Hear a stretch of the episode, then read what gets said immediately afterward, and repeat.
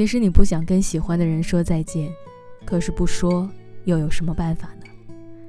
前几天听一个姑娘说，她打扮得漂漂亮亮的，坐火车去参加前任的婚礼。是的，他们的爱情最后还是没有熬过一千公里的距离。从前说好的，最后都会变。他最后还是娶了别的姑娘，一如既往的生活。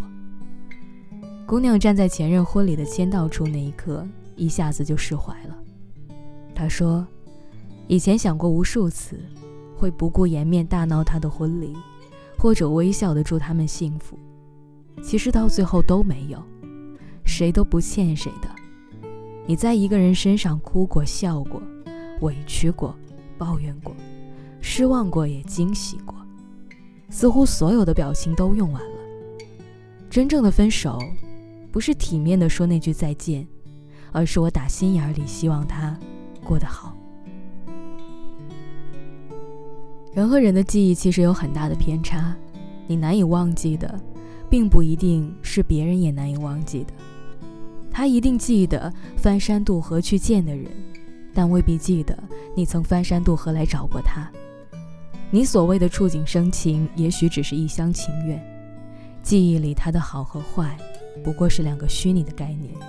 你爱什么，又恨什么呢？得到什么，又失去了什么呢？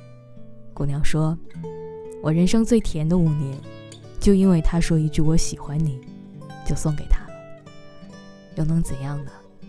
感情的事儿，舍得付出，就要承受住辜负。”怪当时只顾着喜欢，忘记了问合不合适。我知道你挣扎过，想要挽留他，可是咱们平心而论，你拿什么留住他呀？眼泪吗？懦弱吗？胡闹吗？是不是这样的爱情死不撒手，你也觉得很累呢？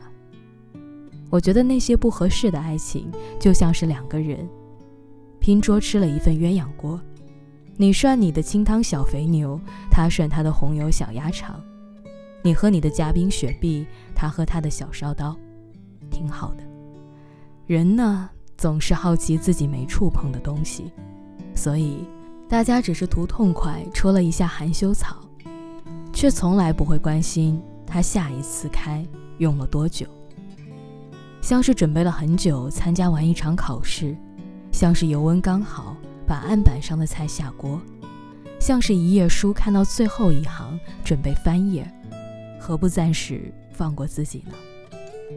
我知道你不想说再见，那就不说吧，试着往前走走看，说不定有一天你会重新翻开那一页，找找知识点，把一些下脚料做成拿手菜，答完一张满意的试卷。谁年轻还没卑微的爱过一个人，耗尽所有力气也没抓住？有个人，往后没法陪你去吃火锅，没法陪你看搞笑的电影，没法说幼稚的话逗你开心，没法定好闹钟叫你起床，没办法给你做爱心便当，甚至他都没办法出现在你的生活里了。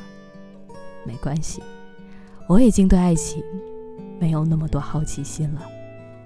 只是我实在太喜欢你了，太希望你幸福。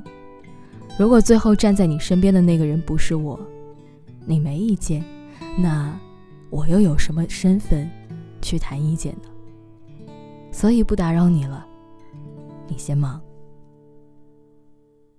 我们都有那么一个不想说再见的人，可是不说也不能阻止他慢慢离开你。你曾经也打开过聊天对话框。然后又默默地关上了吧。你曾经也看到过他的一条朋友圈，想点个赞，后来又算了吧。当别人说起他现在的样子，你还是会情不自禁地竖起耳朵，静静地听，怕遗漏了关键的信息。找不到一个合适的身份，重新回到他的身边。以前跟朋友感慨，你走向一些人，就会疏远一些人。你就算站在原地，也有人会走向你，有人会离开你。学会不告而别的人，总是哭得最多的那个。你看，地上的路走着走着就碰到了山，走着走着就遇见了河。你当然可以翻山渡河，但是你也长成了会权衡利弊的大人。好朋友结婚，你当然替他高兴，替他兴奋。你请了假去看他的欢喜。其实到了婚礼的宴会，能寒暄的话不多，他也不只有你一个朋友。人啊，就是慢慢劝自己别跟自己较劲的过程，把一杯酒一饮而尽。然后苦笑着跟自己说：“一切都是最好的安排。”你就只有两只手，能抓住多少人呢？我们说的改天一起吃饭是哪天？我们说的下次聚会是哪次？我们说的以后有空是多久以后？有些事情一搁置就忘了，有些人一不联系，慢慢的就从你的生活中溜走了。好委屈，好无奈。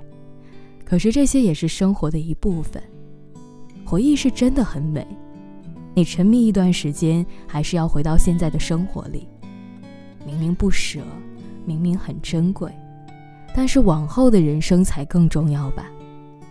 还是坦然的接受现在的一切吧。